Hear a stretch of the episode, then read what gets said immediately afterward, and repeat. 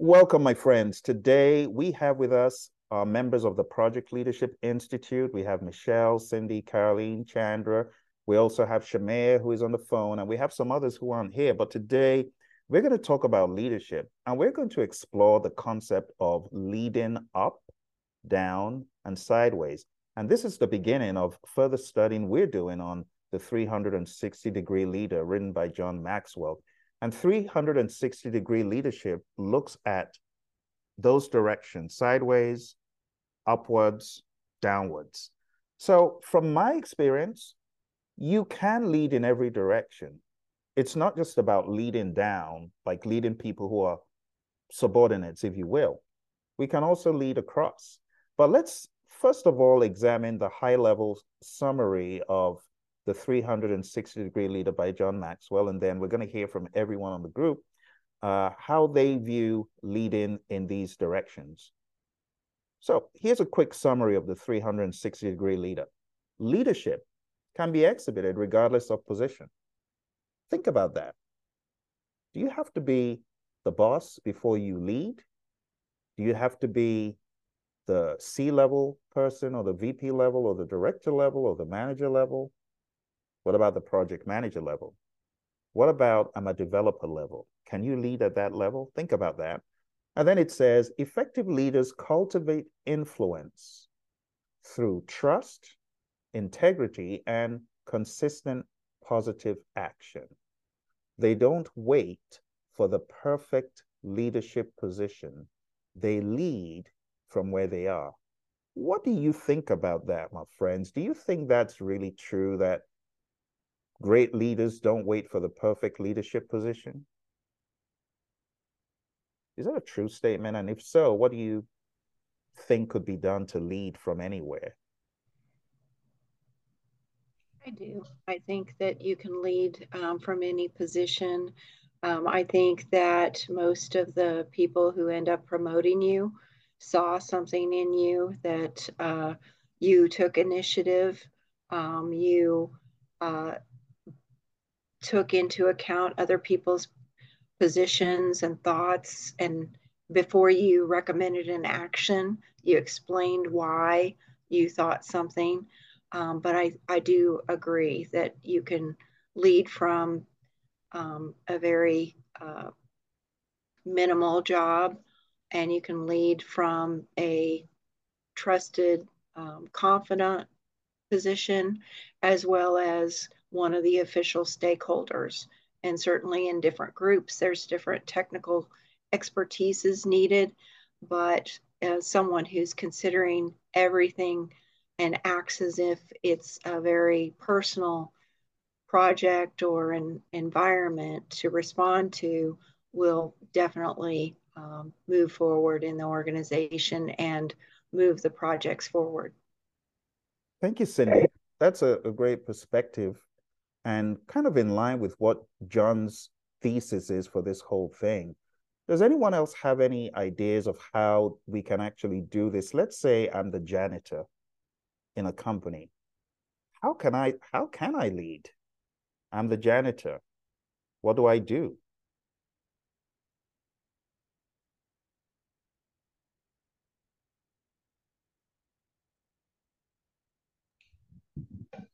Well, even uh, from a janitor's point of view, you know what needs to be done.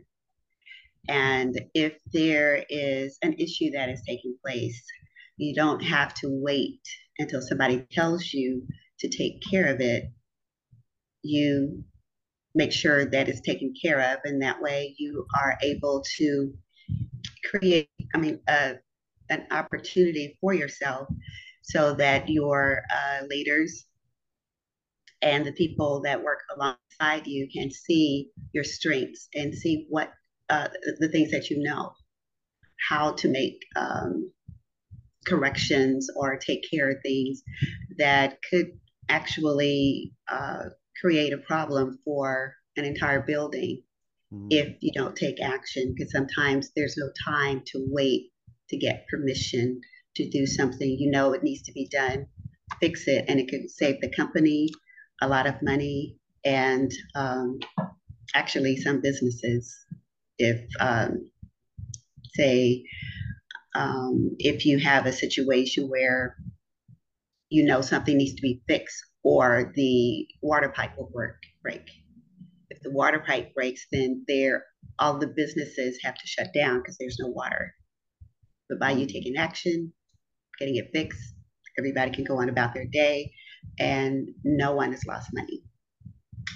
I love it. I love it. That's a great, great illustration, Caroline. And it goes in line with some of John's thoughts, you know, which are accentuated in this slide. So in order to lead up, even if you're the janitor, understand and support the vision, whatever that is, however your job fits into the vision, as illustrated in Caroline's example, be manageable. And what that means is get along with people, get ready to work as a team, then serve your leader's priorities. You got to know what is near and dear to your leader's heart. You got to know your leader's heartbeat is really what this is saying.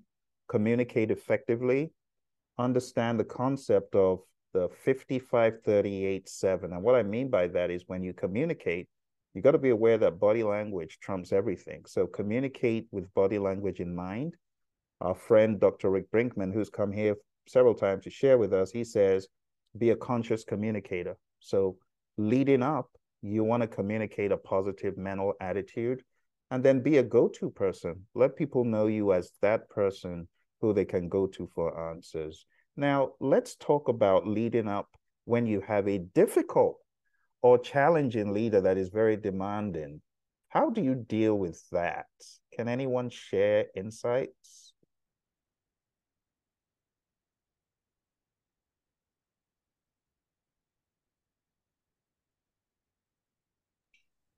I would say um, make sure that you understand who you're working with, so that um, because and understand that people act the way they do, not necessarily because of you, but because of something else of what they are thinking.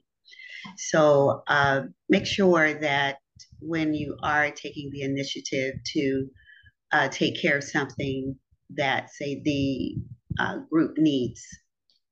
Say, for example, in our department, we had a security thing that we had to make sure that uh, we met the deadline in order to go down to Ellington Field to get these cards in order to work on the project for uh, the next six months. So uh, I took it upon myself to make sure that everybody was scheduled, and because it's very tedious getting on their schedule to go down and get it. So you, uh, I took it upon myself to just make sure everything was done, but at the same time, not giving my uh, superior the impression that I'm trying to take over her job. Mm. But I'm here to make your job easier because this part you don't have to worry about, is already taken care of. I love it. I love it. Thank you. Thank you, Caroline. So let's speak to one of our leaders here who actually has people reporting to her. So Chandra, you want to give us some insights as to how your team helps you as a leader? What does your team do that you see as being beneficial to you as a leader to help you carry the load? Because leaders carry a heavy load. You want to share insights with us? Yeah, sure. Uh, basically, um, empowering the team um, build a lot of trust, and uh, you know, uh, um, and then they come forward to give their uh, suggestions if there is any project, how to approach and complete successfully, and if there is any issue, how to resolve and all. So they uh, involve, uh, you know, more, and then they come up with the different solutions. And as a team, um, we decide and move forward, and also that gives them, you know, motivation and uh, uh, participate truly, and then, uh, you know, and also empowering. So they can take their decisions and discuss freely and see what is the best one, pros and cons, and based on that we can decide. So uh, that way, you know, like they they treat me as a good leader who can give good, as, uh, you know, take care of the team with no bias or any, you know, like, um, all that things. And then uh, that will help them also to involve and work on the projects. And also they will treat me as a good leader uh, mm. and we can complete all the projects successfully. Wow. I like the way you just moved us into the next direction, Chandra. Thank you for that. So Chandra is really alluding to the concept of leading down, leading those who report to you. And if one is going to be a great leader, you got to know how to lead down, right? You got to be able to invest in people. Chandra hit the nail on the head with point number four, which is empower. You got to empower others. You know, John Maxwell, he said, only secure leaders give power to others. So if you're an insecure leader, you're not going to give power to others. You're not going to give power to your team. You're going to want to do everything. And that's not how to lead. The way to lead down effectively, invest in people, provide clear direction, listen actively, give them power, give them autonomy. We learn about that in the world of Agile, where we say, give the team the environment and support they need and trust them to get the job done. And then model the behavior you expect. If you want them to empower others, well, you empower, then they'll empower others. If you want them to listen, you listen, right? If you want them to be professional, you be professional. And that's how it's done. Any other ideas from anyone else about how to effectively lead those who may report to you?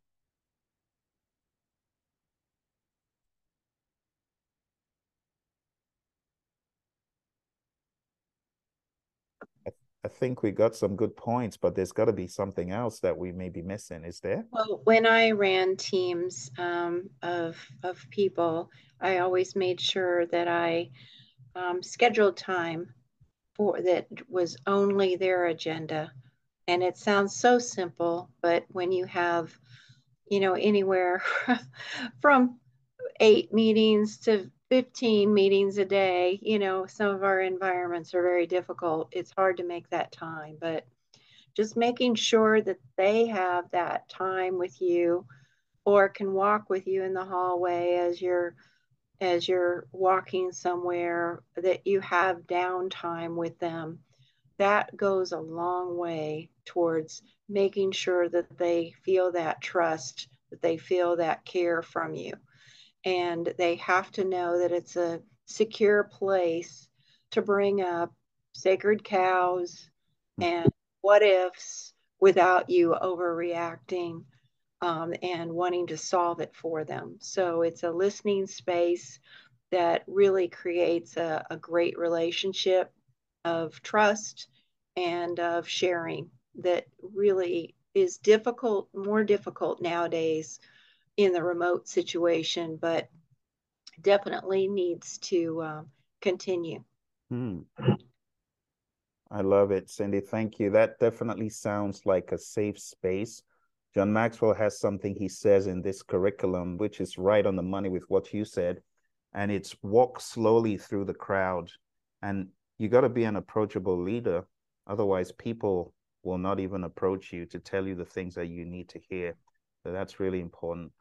Well, thanks for the insights. We got one more piece that John puts in the book, and this is the high wire act. In my mind, this in, in my mind, it's one of the dip, most difficult of all three, and that is with your peers.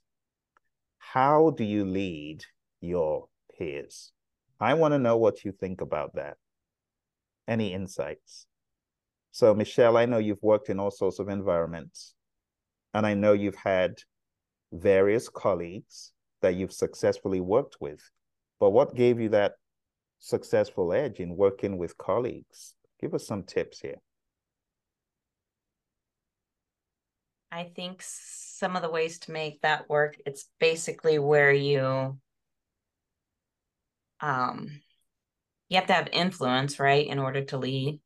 And a lot of ways that I would do that with people that I work with is to genuinely listen to what their problems are and find a way to, to discuss what's happening on a level that's not overly emotional, mm-hmm. where you're actually fixing whatever issues it is. It's not just, um, you're not just there to, for the complaints. you know, turn that complaint into solving a problem or an issue with a positive spin on it. Like, mm-hmm. so just, I find that just asking their insight and genuinely listening to it and making them a part or feeling like they are part of solving these issues and giving them a little nudge here and there to try to get them to, to actually speak up and come up with the ideas. And if they're having a, a hard time speaking at the table, like be there to support them and give them little opening lines to help them be more involved in the conversation. Because some people may speak up one-on-one with you, but when they're at the table with a group, they may not give those ideas. They may not feel like what they think about the project or what they think about solving an issue is going to make a difference. Mm. So being a leader with your peers is supporting them and helping them to, to grow in their position as well. That is so profound and refreshing to hear that. And I hope our listeners are taking away some tips from what you just dropped, because that, I'm telling you, is going to get you further ahead with your peers when you've got their back. You know, that's really what you've said in, in a nutshell. Now we have one of our team members who is a Scrum Master. And uh, she knows all about the balancing act, because in the world of Scrum, for those who don't know, the Scrum Master is meant to be a coach for the team, but at the same time looked at as one of the team. So it's almost as though you're leading your peers. But Shamir, do you want to just comment on how you are able to lead your peers as a Scrum Master? Any insights to share? No, I think they pretty much covered it. I love what Michelle was saying about supporting the team. I think there's an old saying that says you'll get more flies with honey than whatever else it says, something like that. So by being kind and cordial and using a compliment, then I think you will get get further with the team than being strict and always pointing out errors. Wow. I like that quote. I got to find where that quote is. But yeah, thank you very much for your insights. And you're right on the money with that, because when we take a look at what John's summaries are, number one, good relationships, right? That's very similar to honey. You got to develop good relationships. Avoid office politics, avoid office politics. But what I'll tell people is office politics are there, right? Just don't play dirty, but understand the dynamics. You got to understand the dynamics. Um, also, regarding politics itself, I found politics to be one of the biggest, you know, divisions in in in companies. So, you know, just be professional at all times, right? Um, try and congregate on what you have common ground on, as opposed to um, being divisive. Don't do that. Uh, be a team player. Um, everything Michelle said, right on the money. You know, find common ground. Talk about stuff that may not be directly related to work to find common ground, praise publicly and correct privately. And if you see, like Michelle said, someone struggling, um, be there, have their back. Maybe they could do with you being a voice for some of the things they may have shared with you in private, you know, things like that. And that really is the summary of the three hundred sixty degree leader. So let's take a look at what we looked at from the beginning. We said that this is John's philosophy. Anyone can lead from anywhere. Number two, lead up. You can lead up. And we heard some really helpful tips there. Lead across. This is one that a lot of people forget. And then lead down, you know. And that is the summary of what we had for today. We are the Project Leadership Institute. We meet regularly, and we would love to have you come to meet with us on one of these occasions. Look for a link and some more information below. We're all project management professionals. Each one of us has taken various exams. You know, Cindy has taken exams in change management and P M P. Michelle has taken exams in Scrum and P M P. We're all P M Ps. Chandra has taken the A C P and many other agile exams. Caroline has taken the P S M and taken the, the P M P as well. And um, We also have Shamir, who's taken the P S M as well, the C S M and um, P M P. So we're very well versed in our different areas. We have lean-ins, you know, across um, the domains. Um, Chandra is very much into the I T world. Michelle and Caroline, they also have an artistic background, being in graphic arts. Cindy's in into the world of healthcare. She's very passionate about that. Shamir is into the world of I T. And Shamir, what, what was the first world that you were from before I T and being at Red Hat? You were in the world of construction. Yes, and I'm also from that world too. So we have other team members who are not here, but it will just be a pleasure to have you come into one of our meetings and learn more about leadership with us. So thank you very much from all of us. Keep being a great leader.